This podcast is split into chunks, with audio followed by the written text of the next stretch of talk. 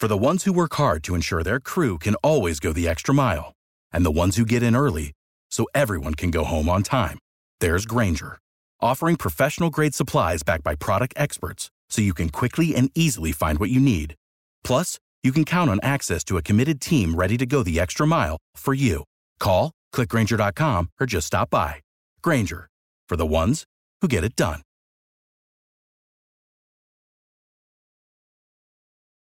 Every team, every topic, everywhere. This is Believe. If you haven't heard about Anchor, it's the easiest way to make a podcast. Let me explain. First, it's free. How much better does it get? Second, there's creation tools that allow you to record and edit your podcast right from your phone or computer. Third, Anchor will distribute your podcast for you so it can be heard on Spotify, Apple Podcasts, and wherever your audience is tuning in, your podcast will be there. Fourth, you can make money from your podcast with no minimum listenership. Look at us. We have less than 100 listeners per episode, yet we still make money on ads. Granted, it's not a lot, but we still make money. And finally, it's everything you need to make a podcast in one place. So, download the free Anchor app or go to anchor.fm. That's Anchor, the thing you throw off your boat, .fm to get started.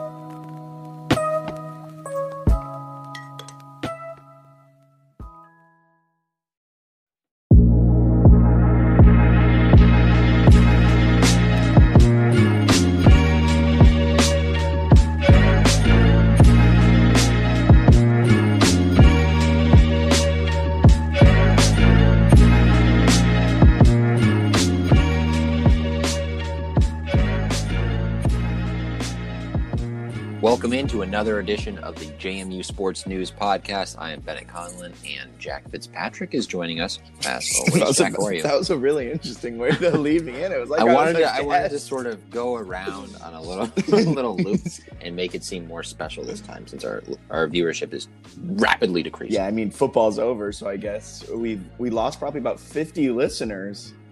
Um, but I'll be honest, I didn't listen last week, so Thank you to our well, you were on it. Well, thank you to our loyal, our lo- so I hope you listened to at least when we recorded. Our loyal fans for staying on. yeah, we're we're back to our meet. meet. That sounded really unenthusiastic. Yeah, I was gonna say you don't care about our No, loyal I fans. do Like, yeah, appreciate it. Good for cool. Our our sixty eight who listened last week and our sixty four that'll listen this week. We appreciate you. And you guys all probably do already, but just for those who don't and who have been listening to us now for two seasons and still don't follow us on Twitter, follow us at JMU Sports News. You can ask us any questions since we are just the two of us and it's JMU. We see a lot of our mentions um, and we reply to most all of them. So if you have a question or anything like that, just shoot it our way and we will get it to you. You can also email us jmusportsnews at gmail.com with any questions, comments, or concerns. And as always, check us out on our home on the web, www.jmusportsnews.com. All right, let's dive into it today. All right, so we're going to talk mostly basketball, uh, men's basketball and women's basketball because that's pretty much what's going on. I think we're still like two weeks or 10 days or something like that away from spring sports. So we'll certainly get into those. I know lacrosse and softball are two that people are certainly excited about, Very. myself included. Yes. But we'll focus on men's and women's basketball. Um, yeah, weird sports week nationally um, with the Kobe Bryant stuff, but we will focus mostly on JMU, of course. Um, the women's basketball team, Breeze TV, put out something on Twitter with a few of the players talking about Kobe and what he meant to the women's game, and I actually thought that was a really interesting 90 second soundbite um, that included video as well. So check that out. You can find them Breeze TV something on Twitter, but we also quote tweeted it, so you can find that there. Um, yeah, but I guess let's start with the men's team, which the losing streak I believe has grown to six games. Um, I watched the entire Elon game, and um, Why would you do sure that why. to yourself? I remember. It I was really rough. Yeah, I distinctly remember turning it on and then turning it right off. Or was that the William That's and Mary smart. game? That might have been the William and Mary game. Well, It was the William both and of Mary those are smart. This one was worse. You probably didn't even turn this one on. Oh no, I was working on that during this one. So Yeah, yeah, yeah. Good call. Good That's call. what I chose. I was like, I'm they um, well they lost by nine to Elon. They were down 15 at halftime. Scored 49 second half points, but it didn't matter because they didn't play any defense in the second half. They just Elon's bad. Like let's make that clear. So Elon, they're six and 16 now after beating JMU, and I can let me try to pull up their wins so far this season. They are not. Oh, you impressive. tweeted it. I, it was sad. I did. It was sad. I thought it was worth noting who what Elon Mars Elon Hill. beaten. Yeah, it's Mars Hill, Milligan, Kennesaw State, North Carolina Wesleyan, UNCW, and JMU. I have a question for you. Yes. Not really a question. I just think it's funny. Mars Hill always just like kind of pokes its head up, and Lenoir-Rhyne, like the ex Mike Yeah. Houston schools. All the Mike Houston memories, always finding their way in there. It was just a really bad performance. Um, and it's not the first bad performance this season or of the last the last four years. It's kind of something that we're used to. So at this point, I don't know. I mean, what are your thoughts on this team? What are your thoughts on where they're headed, Lewis Rowe, all those things? I mean, it's I'm kind of beating a dead horse. Yeah. But, I mean, what do you think? I mean, Elon two and seven in conference, like you said, six and sixteen in the overall. They're not good.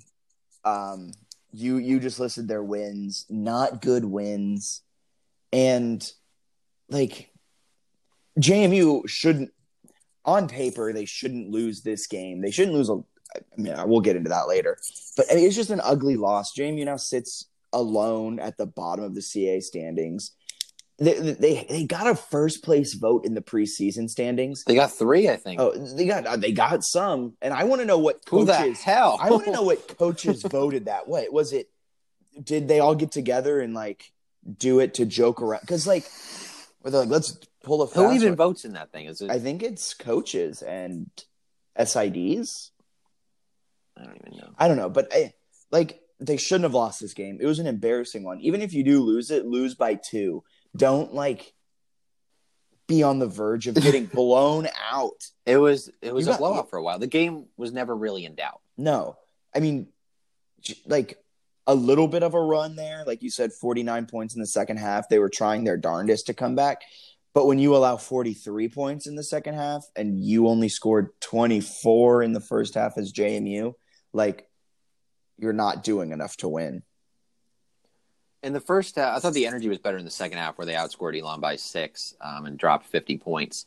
The first half, they looked dead. I mean, they looked completely defeated, like they didn't want to be there. And if you told them that if they could get through this game, regardless of outcome, and the season would end, and they could sign a piece of paper to do it, it seemed like all of them would. Like they were just completely checked out mentally. It looked like, and they struggled. I mean, they were just they were bad. And then the second half, they did a little bit of a run, but they just couldn't put any stops together.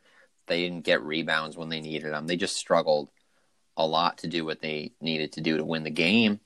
And they, it's just a familiar story for JMU where they don't play well against a team that they very well should beat. Matt Lewis put up 33 points in 36 minutes. He was pretty efficient from the floor, did some nice things, but he also had five turnovers and didn't have an assist, right? So you've got that coming at you. Darius Banks, who they normally rely on, was not afraid to shoot in this one, but he went three of 16. They just can't have these guys struggle as much as they did. Guys that are supposed to be your upperclassmen leaders. I mean, when you've got one of your guards who has five turnovers, four personal fouls, and doesn't have an assist, even if he does score 33, they're playing a lot of hero ball. So he's driving into the lane and taking up challenge shots. And I don't know if that's the plan or what, but it, it doesn't make for good basketball. And that's maybe my biggest concern is that they just have a lot of plays where they drive in, fire up wild shots. And for some reason, because their goal is to run tempo, that that doesn't become like a problem. There don't seem to be consequences when a player does that. They just run down the floor, fire up a ridiculous shot, miss it, and then they're like, Coach Rowe claps. And it's like, I mean, if somebody does that, they should come out of the game. Put somebody else in who's going to run offense and pass the ball. Yeah. And maybe that's my biggest complaint. It's just they're really well. We'll get into this later. They're decently talented. They have some good pieces on the roster, but the way they're playing, they don't really play like a team. Yeah, and it just seems like hero ball is a great way to say it. I didn't even think of it like that. Like it seems like their offense runs through Matt. Lewis, and the strategy is let him do the offense. And I could be completely wrong. That could not be the game plan at all. But that's just what it looks like as a as a bystander watching on TV on the amazing FloSports. Like it just seems like this the plan is get Matt the ball, he's gonna drive in and do a contested layup, and then pray you get the offensive rebound, and then kick it back out to someone for a three right away. Like let's not reset. Let's like let's bring it down the court and and run an offensive set. Like let's make a couple of passes. And I think that's also a big reason why this team struggles on holding on to leads so much is because once they build that 10 point lead or eight point lead or, or whatever, all of a sudden they keep doing that type of offense where they're not draining any of the shot clock and then they're not getting the rebounds. And then all of a sudden the other team can just storm on back. And then JMU never gets it, like gets it going again.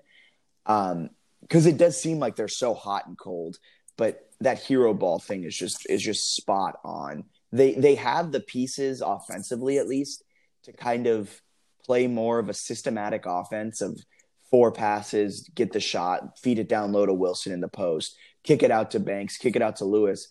But it just seems like Lewis is just taking it and driving into the paint, doing a contested shot every time. And on the season, what? Shooting like 35%? Yeah, I don't I don't know his exact stats. I, that would sound right though. Let me see. I'm looking it up too. 39. Okay, but not not not good enough to have that be your offensive game plan. Let's say you're shooting 52%. Go ahead and do that all the time because the odds are literally in your favor. But when it's 40%, like kick it out. But when you look at it, no one on the team's having a good shooting season. The best shooters, Dwight Wilson at 53%, but that's because he's in the post and he's a behemoth of a man and the offense should run through him if you ask me.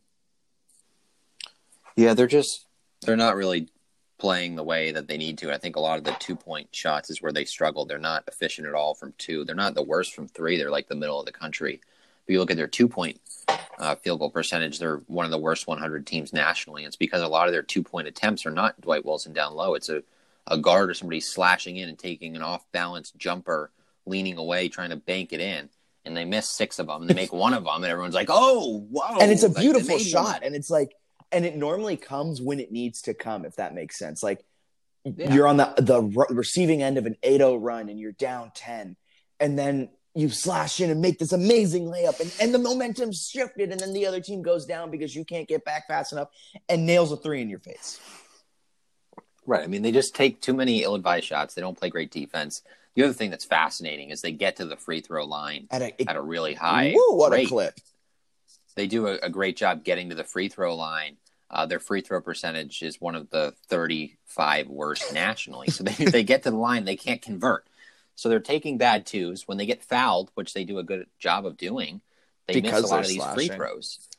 Yeah, I mean it's just it's crazy because the the problems with this team seem to change constantly, and it's not a particularly good team. I don't think anything they're doing is really good. You look at the rest of their schedule, and I'm on KenPom right now. The advanced stats. Oh, give it projected to, to They're projected to win. I guess they've given them projected record 11 and 18, um, but they're only favored in two of those games. But you look at just the averages. I guess they end up giving them three more wins. So they'll they'll have them go three and what six the rest of the way, four and 14 in the league. Um, I think that might be generous to be completely honest with you. Way that, the way the team's playing. So, I mean, it's just I don't know even what to say about this team right now. They're they're bad and they should not be this bad. But I guess maybe we can get into the roster yeah. talk. I mean, how good do you think this team should be? We know they should not be this bad, but how good should they really be? I think I think we've all overestimated this roster.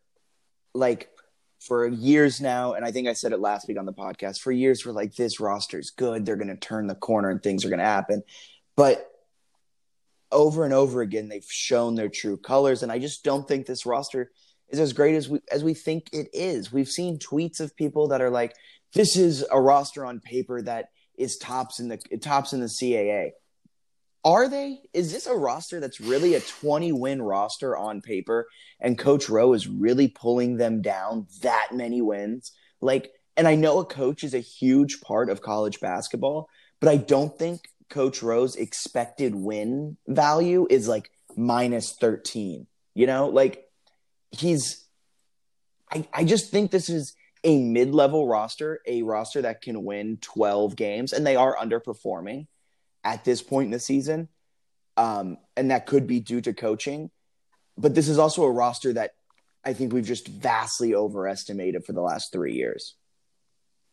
Yeah, to me, it's like a 500 kind of roster, like in maybe even a little worse in conference play. So I, Yeah. I thought they could be like a, like a 15 and 14 kind of team or something like that. And I think you add in the lack of discipline, organization, and you'll get them down to more like 10 wins. Where I think if they were doing it the other way, they probably could stretch to 20 wins. But I don't think the talent alone is like a 20 win team. Yeah, it's not like I think that's- wow. that's where people are kind of overhyping him a bit. And I think that has to factor into the decision they end up making with Rowe. Is like he's a good recruiter. I won't argue that. I think he's added some talent that JMU certainly didn't have before. There's a lot of athleticism and ability there. Um, people make him out to be like he's one of the best recruiters in the country, and that's factually untrue. They have not added talent that is like jaw dropping talent. They've got good players. Matt Lewis is good. Darius Banks is good. Dwight Wilson is good. Michael Christmas is a really good freshman recruit. I think he can develop into something special. I like what Julian Wooden brings. Like they've got good talent, but when people look at this team, they act like they brought in these five star McDonald's All Americans, like that are changing the face of college basketball. And they're like they're solid low major players. Yeah. They're not I don't know. I just think that people when they look at him, they're like, well, what he does coaching isn't great, but his recruiting ability, his recruiting ability is I think dramatically overblown. I think maybe how bad he is it is as a coach um, is maybe a little overestimated as well. I think he's not as bad a coach as we think, but he's also not nearly as good a recruiter as we think. No, I'm going to push back a little bit on that. I think he's as bad as a coach as we think, and I also think he's a worse recruiter than we think. Um, and that sounds really harsh, but of the guys he's brought in, what only one of them had stars, and I know stars is such a subjective thing and and everything like that, but I'm, I'm pretty sure Michael Christmas was a three star recruit, and he's the only one he's brought in. Correct me if I'm wrong on that. Let me look. but just like overall i think they're all very athletic but he's not and, and they can do highlight dunks and stuff like that which makes people think they're good but overall i just i don't think he's bringing anything more than a mike jones or an akbar wahid or a jd byers can bring in recruiting wise like he's not doing he isn't pulling in recruits that they wouldn't be able to pull in type of thing I think that's fair. Yeah, I don't I don't know that he's landing guys that are you know, Yeah. elite level And if dudes. and if he pulled in a five star recruit or a four star or someone who was a fringe McDonald's All American, maybe didn't make it but was like on the fringe of it, then I, I then I'd step back and say, "Damn, he's a good recruiter." But he hasn't done that. He's recruited roughly the same. Mike, not Mike Brady, Matt Brady was over in Eastern Europe recruiting, and Rowe's just in Northern Virginia, so a little bit less of a budget. But overall, the teams are performing the same. Yeah, I mean, it's just it's been disappointing to see what the teams have done. And looking at the recruiting classes, it looks like um, Quinn Ritchie was a two star two star guy, Okay. and they're saying Banks was three star, but the picture does, does not look like Darius Banks. So I'm not sure. I'm not really sure how legit this is, but they haven't not brought in like elite level. I mean, like Jackson Kent was a three star guy who didn't. I don't know that that was necessarily an accurate ranking on him. Um, let me see if this is actually Darius Banks. It, They're saying it is. I don't know. It is, but The I, picture I just, they have I, I, I pulled it up. Are you on uh, twenty four seven? Yeah, the, the pictures. The, the, yeah, the picture's Not right. very wrong, but every other picture they have of him is right. This is right. All right. So I guess he was a, a three star dude. Uh, but I guess the other ones like Matt Lewis and stuff weren't necessarily as highly recruited. Um, but no, I mean the talent level isn't that bad, and you can you can certainly make the case that I don't think he's quite as bad a coach as we think. I don't think he's like a good coach, but I think people maybe pile on a little more than he is. But I mean he's not getting it done, and if his strength is recruiting and the recruits aren't even that good, then it, it Yeah. makes sense to move on. I mean, do you think there's a chance they move on mid season? No, um, I, I know you were just in in our text back and forth. You were kind of pushing for it, not to out you on that, but just like just knowing the the athletic office itself and and who Bourne is, and after Bourne's statement last season regarding um, Rowe's like seat temperature. Um, based off of all of that, I don't think it's likely for them to move on from him midseason. I do think they might be low key kind of looking for other coaches right now and doing the preliminary betting now. Um, and I think once the season's over, Rowe is out, but I don't think they are going to fire him mid-season. Yeah, I mean, I I kind of agree with that. I think it might be um, tough for them to move on mid-season. I think at, at a certain point that you kind of know what you're going to get. Like, I don't know if they're ever going to turn it around, and I think that they might. If they keep him, it is more out of respect than thinking he can actually get the job done. Yeah. Um, but if you're looking to make your program the best program possible, I would consider at the very least moving on midseason and promoting Josh Oppenheimer who they signed over the summer. I think you can't ignore that possibility. He coached collegiately for a little while. I was an assistant at Delaware at one point, but then he spent a lot of time in the NBA and working with professional teams in the NBA. He's an elite coach who's been a player developer at the highest level. He knows the roster because he's been on the bench for a while. I imagine he's the kind of guy you would look at and think, all right, maybe he could potentially be someone that's interviewed for the head coaching job taking over next season. Why not give him a trial run of however many games or whatever in the conference tournament to see if it works? Um, I, I don't think there's a downside to it other than, of course, moving on midseason from a guy that you respect and, and like and is a former JMU player. So I get that aspect of it, but for me, it makes sense if they want the program to become better. Um, I, they can't.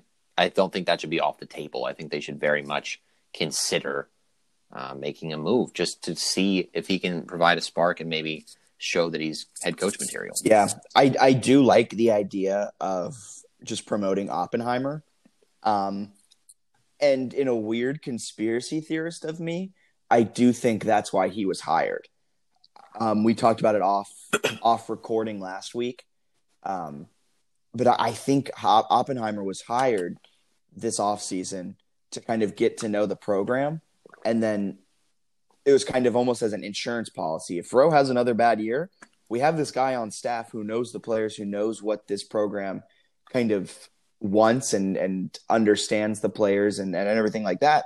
That if Rowe has a bad year, we can go off of Rowe, and then all of a sudden we have Oppenheimer – to promote. But do you think within. they? I think that's. I think. I do you think they did it from above though? Because everything announces that like Rowe's making those calls. Well, you would think that he would hire his staff. Well, well, when like I don't think Rowe would hire his own replacement. When so when Rowe got the job and took over for Brady, he kept on um, Mike Dean. Mike Dean, but I don't think that was Rowe's choice to keep Mike Dean.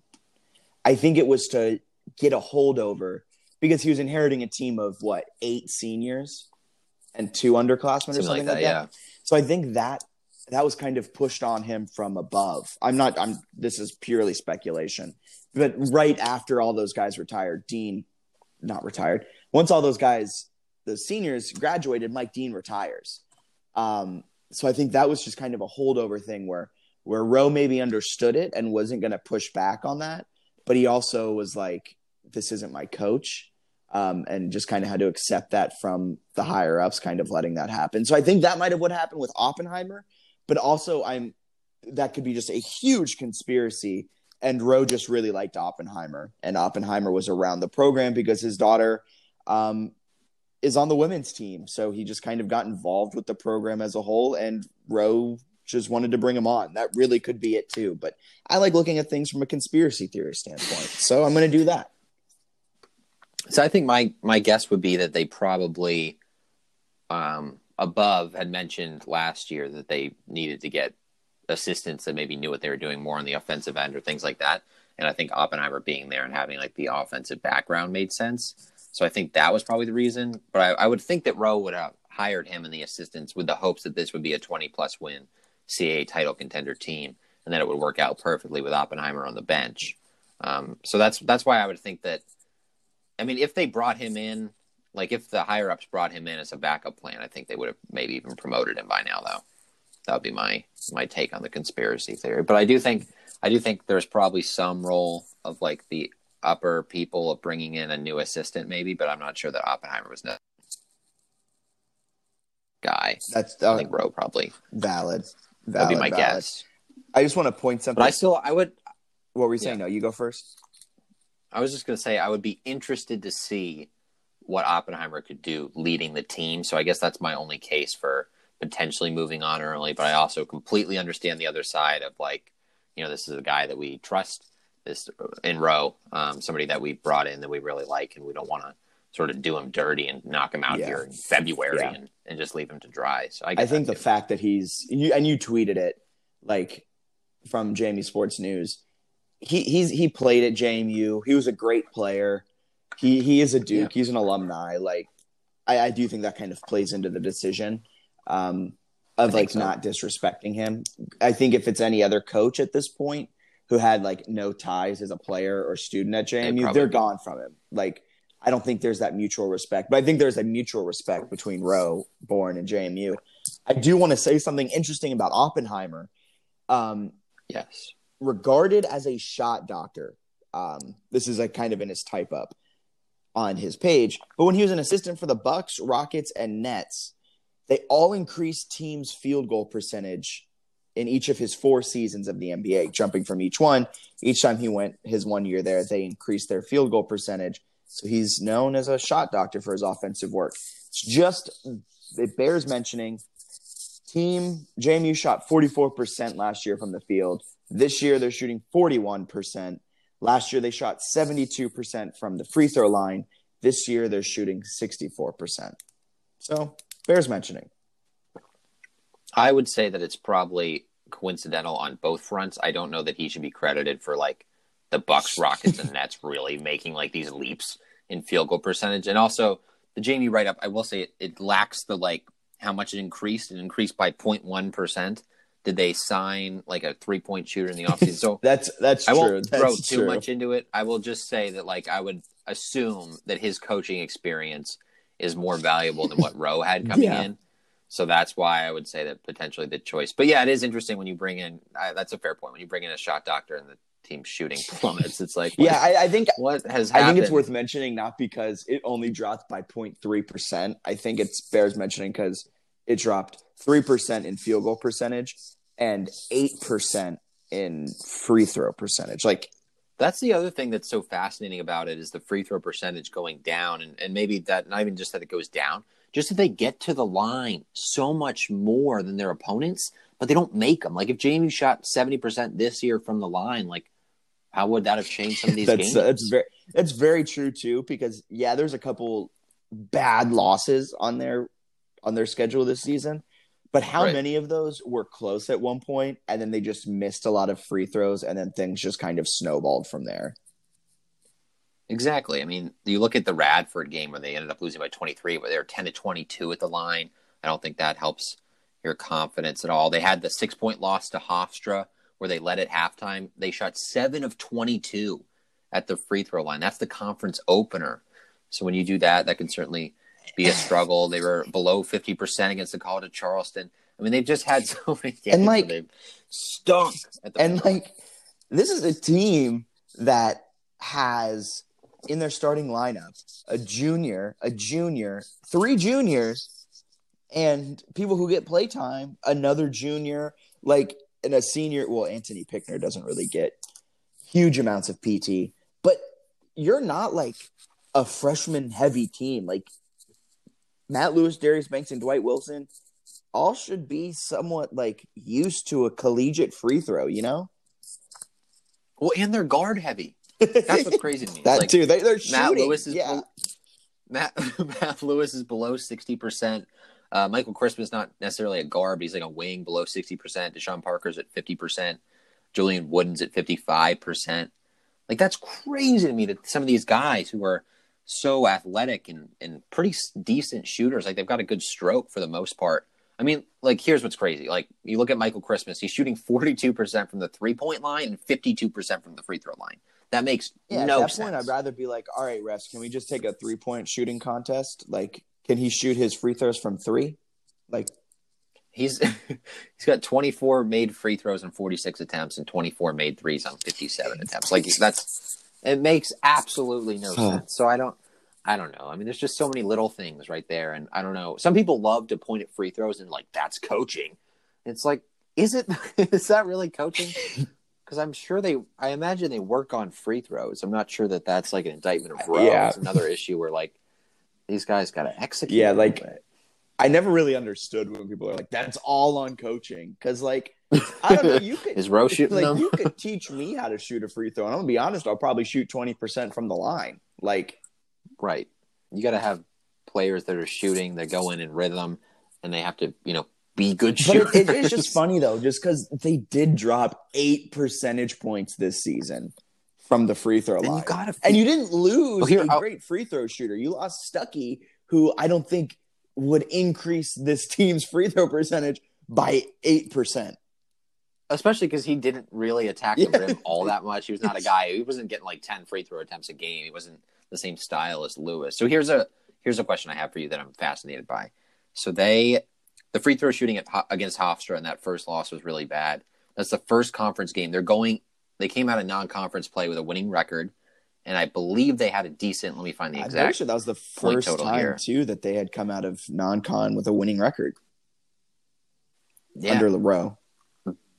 I think that's right. Or they were like barely maybe last Yeah. year, but I can't remember if they were actually above when. Yeah, but there was hope They were. while you're looking this up. There was hope for this team coming out of non-con. It was kind of like uh, they should have had the Radford game. Like that was an ugly loss, but it's okay. They won their last two coming out um, in convincing fashion, really well, and I, I think there's hope around this team, guys. Shots are starting to go their way. The ODU game, they won that last second. They're starting to win games late, and then they lost to Hofstra, and you're like, okay, just fix up the free throw shooting. There's still hope. And then Northeastern, and then College of Charleston, and then Delaware, Drexel, Towson, William and Mary, and Elon have all lost, and there's literally zero hope. And we're saying Rowe might be fired midseason. Did I give you enough time to figure out what you? yes, I got it. I got it. So here's my question. JMU, Darius Banks hits a three early in the second Okay. half, and JMU is up on Hofstra. First conference game of the year, winning record, like you mentioned. All that hope. They're up 45 to 32 at home. Hofstra ends the game on a 50 to 31 run and wins by six. And I've seen, the, I think the DNR, Shane Mettlen, I think had tweeted this, that like that sort of run, like kind of deflated the guys and they haven't seemed to bounce back. What are your thoughts on the idea of like the opening game in conference where they go up, there's this big hope, and then they fall short, and then that just imploding the mental stability, the fight, whatever. I mean, do you think that's a fair No. point? And like, how much do you think that loss played into like what we're seeing? Yeah, now? that loss might hold over then to their Monday game two days later, and it might have losing that eighty-eight to seventy-two.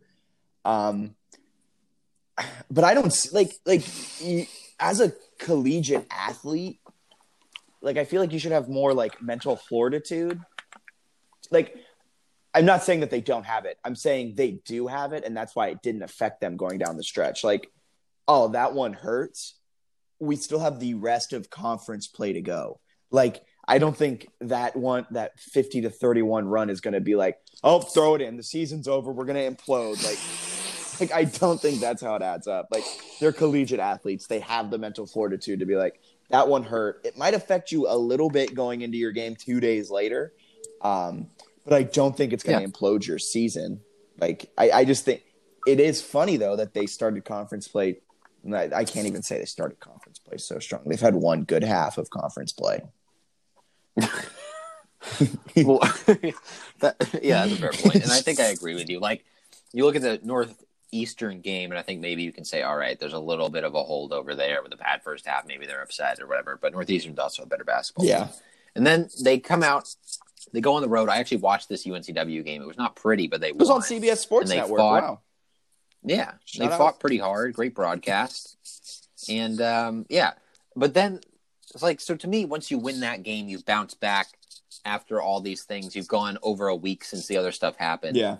I can't. I don't think that the storyline that like ah, that it was that you know it took the wind out of their sails. I don't think that's fair at all. Like I think that the team is just not good, and maybe there were some obvious glaring issues in non-conference play that people like to ignore because they had those two strong performances going into conference play in the one half. that people sort of ignored a 23 point loss to Radford, a 16 point home loss to Coppin State, the loss to Mason, and then the absolute meltdown at Old Dominion that turned out to be a win. And ODU is a very bad basketball team this year. And I think people tried to ignore it and be like, oh, there is hope, there is hope. I don't know that there ever really was hope. I think that was sort of fool's gold, some of the non conference results. And I think this is just the team that JMU has. I'm not sure it's a lack of fight or a lack of like um, wind in their sails Yeah. or anything. I think that this version of JMU men's basketball is very bad. The program's in a very bad spot right now, and it, it kind of sucks. It does. Now, I will say, if looking at their schedule, say they went into the the Northeastern game um, or the Hofstra game. Let's go on a run. no, what I'm saying is with with ha- if that could affect a team, if they were going into those last two games with like everything on the line, like one seed in the CAA tournament and and all this stuff on the line, and then you give up that huge run, Yes. then I can see it affecting you into the CAA tournament. 100%. But it's the first, just the fact really that it's the first game of conference, and you still have literally your entire season ahead of you because non-con really doesn't. And you won two games later. Yeah, and that too. And non-con doesn't really count when you were playing teams that JMU was playing. Like you're not getting in based off of that resume, even if you win out Right. all those non-con games. But like Right. your whole season's in front of you. That's not going to destroy you. It's going to be like, damn, that hurts. But all right, get them next week. But um, Right. yeah, let's just win out from here on out. Um, here's the thing. I have a question for. I guess this will kind of be our last question for men's basketball, and then we'll move into women's. Yeah. Would it surprise you though if this team went on a just incredible run, winning like ninety percent of their last games? Like what it would? Okay. It would it would surprise me, but I do think that they have like enough pieces in the CAA is like not that great Yeah. a league that like I wouldn't be floored, but every like I went into watching the Elon game legitimately thinking that it could start a spark for this team because Elon's terrible. I thought you get a road win there, you come play Char- College of Charleston at home.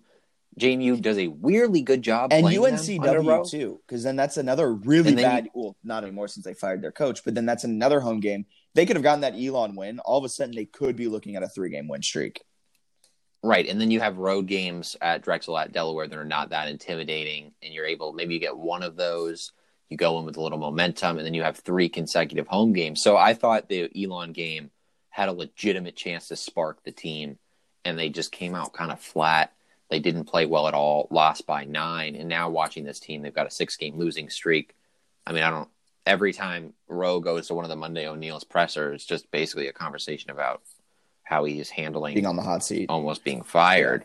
Like that's gotta be kind of tough for your, your players. I But they, um, well, they're not the same as like some of the other athletes too. I don't mean this offensively, but I like they're pretty online. Like they like some of our tweets. They like when they're playing well. They like. I think the football players kind of do it too. Like a lot of these athletes in today's day and age, they pay attention to this stuff online. And if everything you see online is people saying that the program is in like the worst spot it's been in two decades, I don't know that that inspires confidence. And then you go and play in front of an empty gym. Like I don't know.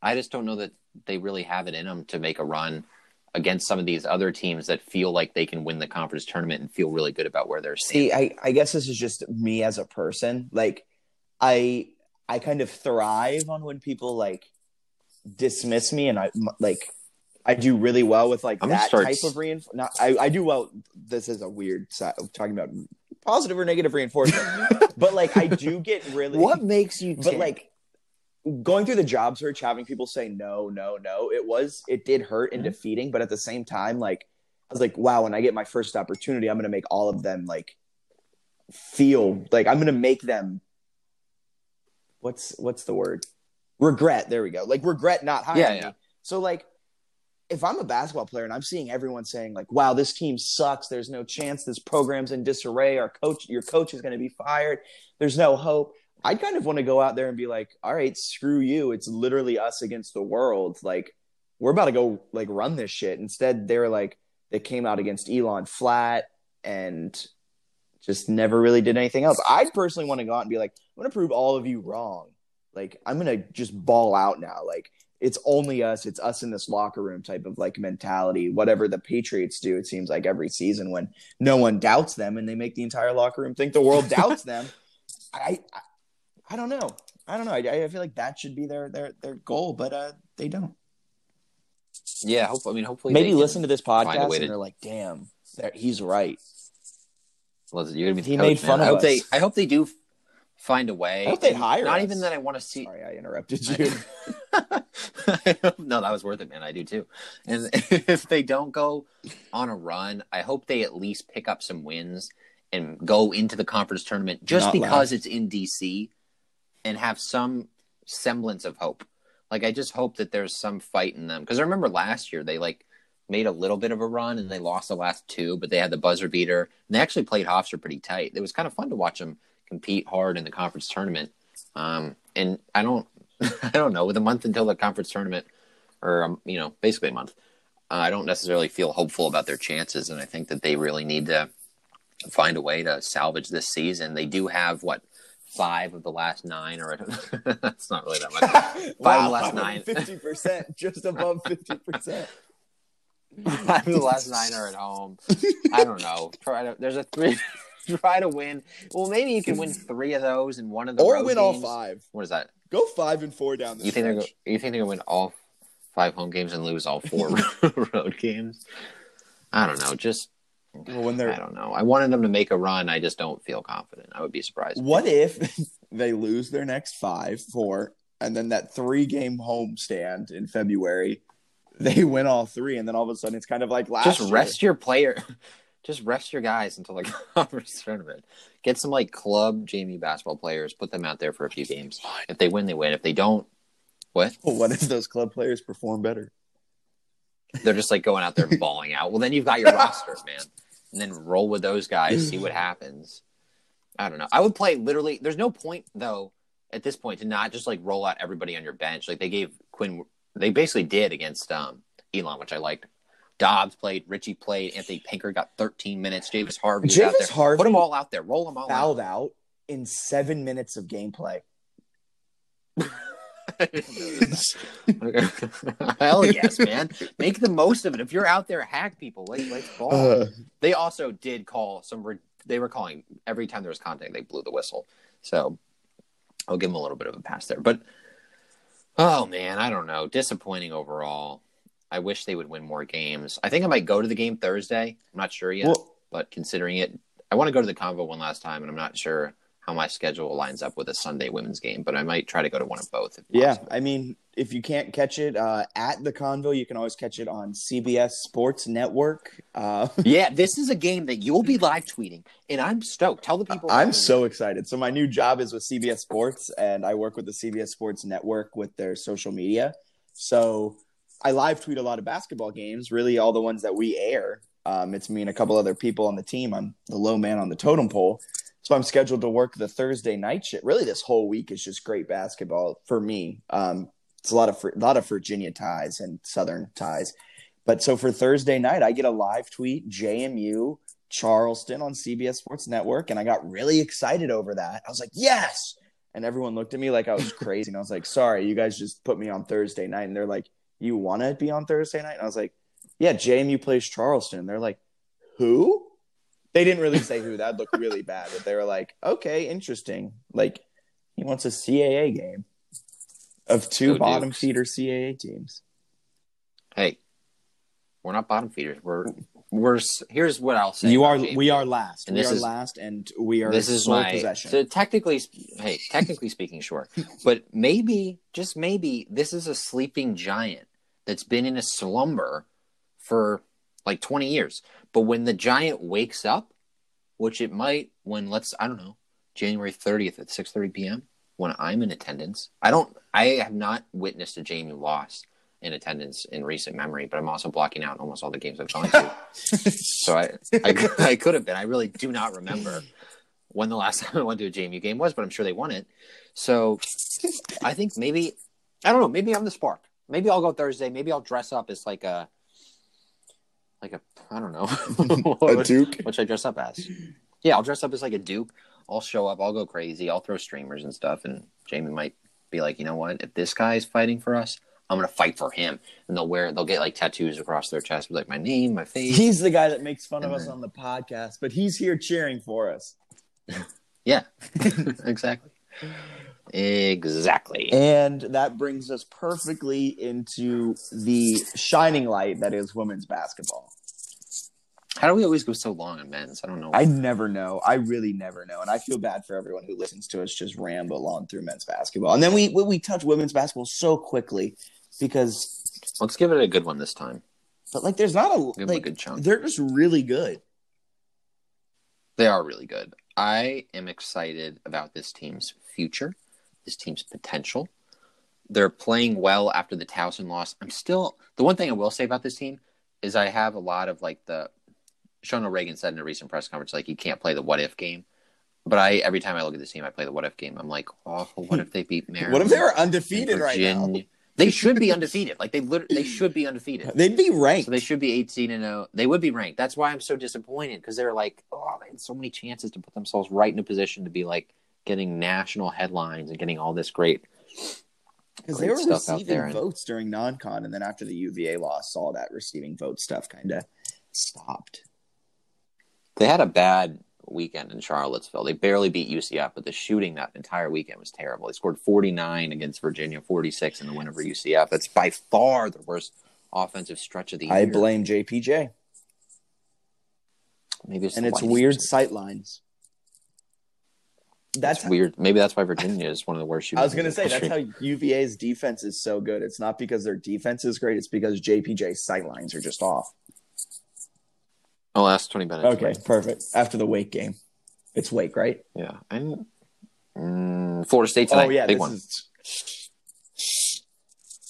big game. Lot on the line. Um, but women's basketball, their 92 Yeah. point game against Hofstra was scary. They scored what it was it, at least at least twenty points in every. Quarter? Is that right? In every quarter? No, I guess they only scored seventeen. They did it the game before, I think, against College of Charleston. They did at least twenty in every one. This one they didn't, but man, they can shoot. And when you get Jackie Benitez going, the team is very special. She had twenty six in that win. Yeah, I mean, it, it, it takes a kind of a little bit to get her going, and she has really great games, and she also has really terrible games. On the season, she's shooting 33.7%, 30%, we'll round up, 31% from three. Um, she's taken 205 shots this season. 130 of them have been behind the arc. She is not love it. afraid to just jack up triples, even when she's 0 for 8 from the field. But yeah, when she hits six of those eight, because she never stops jacking them, I'm not saying that as a bad thing. I'm saying that as a she continues to have the green light. The team just gives it to her. Like that's what she was brought in to do. She can put up points and light up a scoreboard. And if Jackie's going, I don't. There's not, not even there. I can say it with um, just just matter of factly. There's not a team in the CAA that can beat JMU if Jackie is shooting well. And I'd argue if she shoots well into the NCAA tournament, this team can win a couple games. Yeah, I mean, I'd agree with you on that. You look at Lexi Barrier was one of eight in the Hofstra win, like so she didn't even play her best game offensively. She struggled a little bit, but when you have Jackie going, you pretty much know night in and night out where you're going to get from Kamiah and Kiki Jefferson's proving to be a really elite player as well. When they're playing that well, and then you add in Jackie Benitez, it can be a special, special group, and it's exciting. I mean, it's exciting when they play well because they're a solid defensive team, especially in conference. So when they're locked in playing defense and scoring the ball, you have some of those games that are 30 plus, 40 plus point wins. And it's fun to watch. They're really fun to watch. Yeah, lots of fun. Would you rather have a Sweet 16 appearance from appearance from this women's basketball team or an NIT championship? Go. Sweet 16. Give me Sweet 16. They've had a lot of decent NIT runs and they've done some good stuff in the NIT, especially last year. But I think for me, I'd almost rather have even just an NCAA tournament appearance than a first round loss because this is a team. Kamiah Smalls has never played an NCAA tournament. Yeah, game. that's wild. That's crazy. That is absolutely That seems like it shouldn't. It shouldn't be right. So you want you want them to make it all the way there, win a conference title. That's what it's about, and I think this team deserves it. And I think it could also springboard something because he's doing O'Regan's doing a great job recruiting. You add in the new arena. I think they've got a chance here in coming years to become a top twenty-five team, like year in and year out. I really think that they can do that under O'Regan. You look at the fact that he added someone like Kiki Jefferson, is unbelievable. They basically have the next star that they'll roll with next season, and you look at the talent around her. um, with some of the really good players there as well, with Madison Green in the backcourt. Nikki Oppenheimer is pretty good. I like some of the other pieces they have too. So I think there's a really bright future for the program, and I think it's important for them to make the NCAA tournament this season. Though I agree. It's also wild that Kamiah has never won a CAA tournament. That's insane. It doesn't make any never sense. Been, never like hoisted it. Never. That's wild. And they ran into some pretty good teams the first two years she was there, and then last year it seemed like they were poised to do it, and then of course the injury bug hit like crazy late. Yeah, that was a hard injury bug too. Kamiah, um, Madison Green, Lexi Barrier. Yeah, it, it took him out, and then you add in that Benitez had a cold shooting performance and took him out. Yeah, yeah, Man. but it was, and they were still close to being an at large. They barely yeah. missed. Well, it was like, based on like what the yeah. It's it's wild. So I'm excited for this team the rest of the way. And you did some good Kiki Jefferson digging. Tell me about the star. star oh yeah, freshman. you say she's poised to become a star, and we've been kind of yes. talking about that back and forth, whether it's on the podcast, just how good she is, or through text. And I was, I, it it just dawned on me. I was like, I want to see how she stacks up to other recent greats through her freshman year. So I, I looked at Kamiah, I looked at P. Hall, Dawn Evans, Kirby Burkholder, and Meredith Alexis. Um, all great players for JMU during their time. Well, Kamiah is still there, but I was just like, they're all great. Let's see how Kiki adds up. And it didn't really disappoint. Yeah, she has only 8.9 points per game. She averages 5.8 rebounds, but a solid 41% shooting and averages 23 minutes a game. She started 15 of the 18 games so far, and she's already won CA Rookie of the Week six times, which matches Kamiah Smalls. And if it's to say anything, Kamiah went on to win the CA Rookie of the Year by unanimous decision.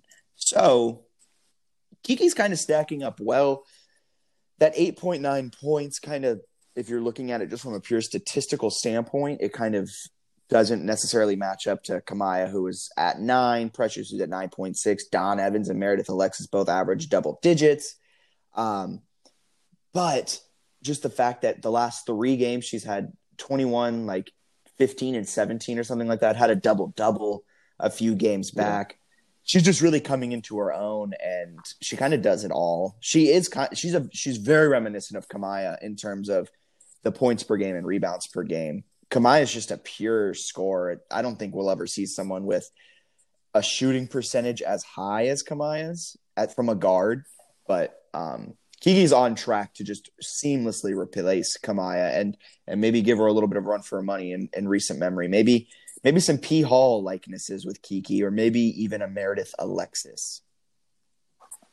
She's incredible. To me, she's like such a like a, almost a one of a kind just because of her size and like length. I think she's tied for third on the team in steals. She's second or third. She's third on the team in block shots, second in rebounding.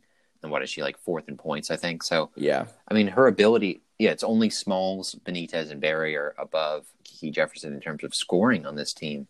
As a freshman to come into this lineup and earn yeah. starts and to be able to rebound and defend and pass, just 30 assists on the season um, which is actually more than she has turnovers. She has a positive assist to turnover ratio, and, and not too many players on the team have that. You look at Lexi Barrier, Madison Green, and Kiki Jefferson, I believe, are the only ones. It's impressive. Like her ability uh, to handle the ball, to score in the post, to block shots, to get steals. She's the kind of player you can build a team around, and that's what's so exciting is going into next season when she, you would assume, takes over that star role. I think she's going to be ready. Yeah, I, I do too. And and you you touched on it. This is a, a starting lineup that consisted of Kamiah Smalls, Lexi Barrier, Jackie Benitez, and Kayla Cooper Williams. Right now, Devin Merritt because of Kayla's injury. It was senior heavy. And then Madison Green, too, who was an experienced sophomore coming back. And, and we kind of pegged it as maybe a Madison, Kamiah, um, Lexi, kind of Lexi, Jackie, Kate, something like that. But it was always yeah. an interesting thing, but Kiki was never really in the conversation to be a part of that starting lineup. Always a conversation to be a great sixth sixth off the bench, but she's performed so well this season that she's just kind of thrown herself into the starting lineup, kind of forced Coach O to put her in there. Yeah, and it's it's exciting. Obviously, we don't want to look too too far ahead until like next season and stuff, but that's what I'm about to do. But she's darn Um, good because next season this this roster is going to look different, but it's going to still be dangerous. that's what's so exciting. And I think the other thing that's that's cool about JMU and people might sort of overlook this when they're like, oh, they're beating teams by 40 points. Like, oh, I don't know if I should go to these games. Like, what's going on? Kind of blowouts. And you could you could make the argument. Some people probably do that. You know, when the outcome's not in doubt, it's boring or whatever. But I would disagree. I think you get to see the future of JMU basketball in the second half because they'll put Madison Green out there. You'll have Kiki Jefferson playing late into games, and these are the players that next year are going to make an NCAA tournament charge, and also some of the players that play a big role next year. I don't know how to pronounce her last name, but Eleanor, um, the Canadian yeah, player. um, let's let's try 14. Marsa Jewett, Marchewski. That's what I'm going to go with. decently right. I think it's I'm sure it's in a pronunciation guide somewhere, but she's she's a real really good player, and I really like her. I think she's somebody to keep an eye on. She can score, do it all. And then people aren't talking about it much, but they have Brianna Tinsley, Brianna Tinsley on the bench. She is a redshirting this season. She's a transfer guard from Virginia, who's a pretty solid player as well. So she's someone that next year will step in. I think she started, yeah, she started 27 games uh, the year before for Virginia. So she played at the Power Five level and is just redshirting this year, getting used to the system and with the transfer rules. Rain Tucker's been awesome in the say. front I'm glad court. you brought her up. She's been fantastic. Uh, I think Bellaran left the program due to a mutual parting of ways was the report there. But they also have Jalen uh, Carradine who's been good. Nikki Oppenheimer's shot is ridiculous. So You they've got pieces. I like this team, man. I like this team. I think that they're really fun to follow, and they're also fun to watch in blowouts because you're then watching the future. And I think next year's team has another chance to go to the NCAA tournament, which is why I like this team. So Yeah. That's all I can say on that. You you hit the nail on the head on every single thing. it's exciting. It is exciting. Exciting stuff. And I don't see a pronunciation guide. What the heck? We'll have to figure it out. But I'm excited about this team, man. I think they're. I think they have Sweet 16 potential. Ooh. I, Oh. Also, also helpful that Kamiah Smalls is playing 30 minutes a game, and Kayla Cooper Williams at 30.1, but she's missed the last few because of the the blowouts and the depth. They don't have to like play Kamiah a million minutes, which I think is really valuable, especially in conference play where she doesn't necessarily need to play too too many minutes. So when you get to the conference tournament, to the NCAA tournament, if you need Kamiah to go 35, 36, 38, 40, whatever, I think she'll be able to do it. Yeah, and and her workload's less lessened this season. I mean, against Northeastern, she scored ten points. She did shoot the ball eleven times, um, five threes, but she knows at this point, like she doesn't have to. Like she can, of course, take over the game um, if need be, but she also knows that she has other people on the team that that can really help. And last season, she kind of had that, but not necessarily to the extent that she has it this year with Lexi, who's always a solid option, Jackie, who's been kind of less streaky and more consistent to a point this season, and now Kiki Jefferson too. Like, there's only so many touches in a game, and I think Kamiah is starting to realize I don't have to jack up that many shots. I can I can give out my shots, and she's such a great facilitator and makes her presence known in every other part of the game that she still makes her impact really felt. Exactly. It's just that depth that's so impressive and, and valuable. And I think it's a good team that can do a lot of really special things this year and beyond. And I like that. I think that's exciting. I think that just as J- JMU fans, you look, football seems like it's in a really good spot in the fall sports. There's always a lot going on. And then the spring sports with lacrosse and softball, and hopefully baseball can pick it up. a lot going on. And you sort of need that winter bridge of programs that are really able to pick up wins and keep the fan base engaged. And I think to do that, you need both men's and women's basketball playing at a high level, and at least we have women's right now. At least we have women's around the. Is that all you have to say about um women's basketball? I kind yes, of had okay around the program. No, not the program. Around sports world. Um, I don't know. Couple quick notes. Emily Gross won CAA Diver of the Week, and Bonnie Zhang won CAA Swimmer of the Week. And JMU comes in at number 17 in the IWLCA preseason Division One coaches poll. That's lacrosse. If you didn't know what IWLCA meant, duh. That's all I got. All right. Well, that's Yeah. Um, so for Bennett Conlon, my name is Jack Fitzpatrick. Head on over to everything I mentioned at the beginning of the podcast. We don't have our funny ramblings at the end of this one because it just didn't really, uh, the opportunity didn't present itself. So you all have a wonderful rest of your Wednesday. See ya.